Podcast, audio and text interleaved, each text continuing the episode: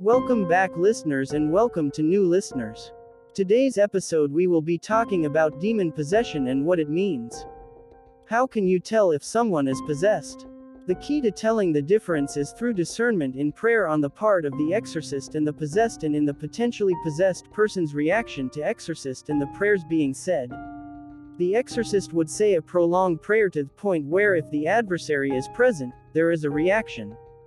A possessed person has various general attitudes towards an exorcist, who is seen by the adversary as an enemy ready to fight him. Father De Meo described the unsettling reaction that a possessed person usually has, detailing the common response to the exorcist's prayer. There's no lack of frightening facial expressions, threatening words, gestures, or other things, he said, but especially blasphemies against God and Our Lady. The Catechism of the Catholic Church emphasizes the importance of distinguishing demonic activity and mental illness. From paragraph 1673, exorcism is directed at the expulsion of demons or to the liberation from demonic possession through the spiritual authority to which Jesus entrusted to his church.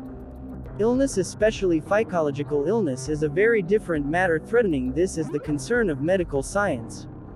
Therefore, before an exorcism is performed, it is important to ascertain that one is dealing with the evil one and not an illness. In April 2015, the Vatican of Congregation for the Clergy and the Sacerdos Institute hosted a seminar at Rome's Regina Apostolorum University, specifically aimed at training priests in spotting the difference between psychological problems and demon possession. The conference interventions of wide range of experts in the field of exorcisms, including practicing exorcists, medical professionals, psychologists, lawyers, and theologians. Father De Meo also emphasized not all cases of demonic possessions will look the same, which is why it is so important for exorcists to go through rigorous training. It's up to the priest serving in this ministry to know how to deal with these cases by the will of God, with love and humility, he said. In 2014 the International Association of Exorcists or AIE called the rise of occult activity a pastoral emergency. It usually starts of ignorance, stupidity, or proselytizing actively participating or just watching, AIE spokesperson Dr. Walter Cascioli told CNA at the time.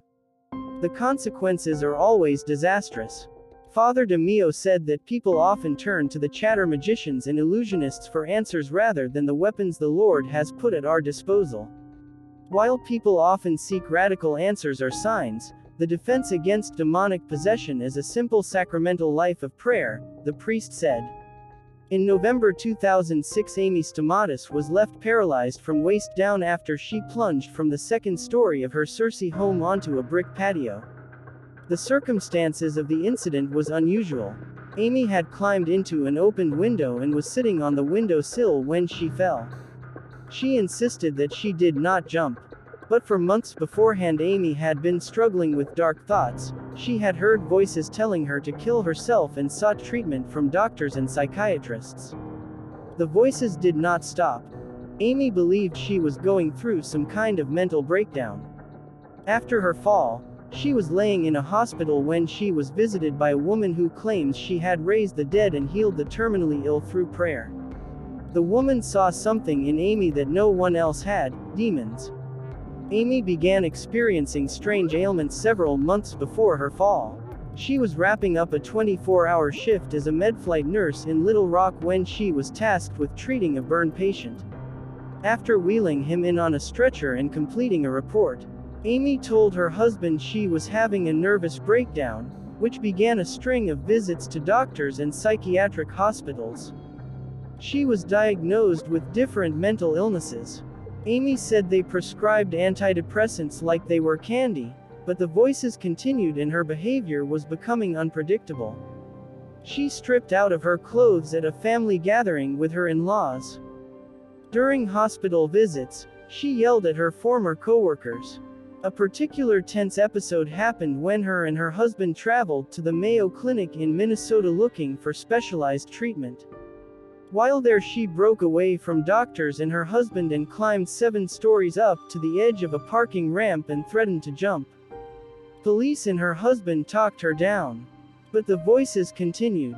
The downtown Church of Christ in Searcy held a prayer service for Amy after she fell. Among those in attendance was Becky Lance, a Pentecostal evangelist who has performed about 10 exorcisms. Becky was not a member of the church and had never met Amy, but had heard what happened and felt compelled to visit her. The Lord spoke to me and told me to go to the hospital to cast the demons out of her. Becky said, I could feel something churning. Amy had broken her back in three places, punctured both lungs, and broke her ribs. She said the injuries indicate that she did not brace herself for impact. None of her bones in her arms or legs were broken. Becky said when she arrived at the hospital, Amy was wide eyed. I could see the demons, Becky said. A friend of Amy's told her that Becky was there to pray over her. According to Becky, Amy, or something inside her, growled in response. Why are you here? Amy snarled. Becky brought out anointing oil and wiped Amy's forehead with it. Lord, in the name of Jesus, I command these demons release her and come out of her, and she comes to her right mind. In Jesus' name, Becky commanded. Amy's facial expressions change. The Spirit of the Lord was in the room, Becky recalled. I hope you enjoyed listening to this week's episode Demon Possession. Join me again next week for a new one. Until then, keep safe.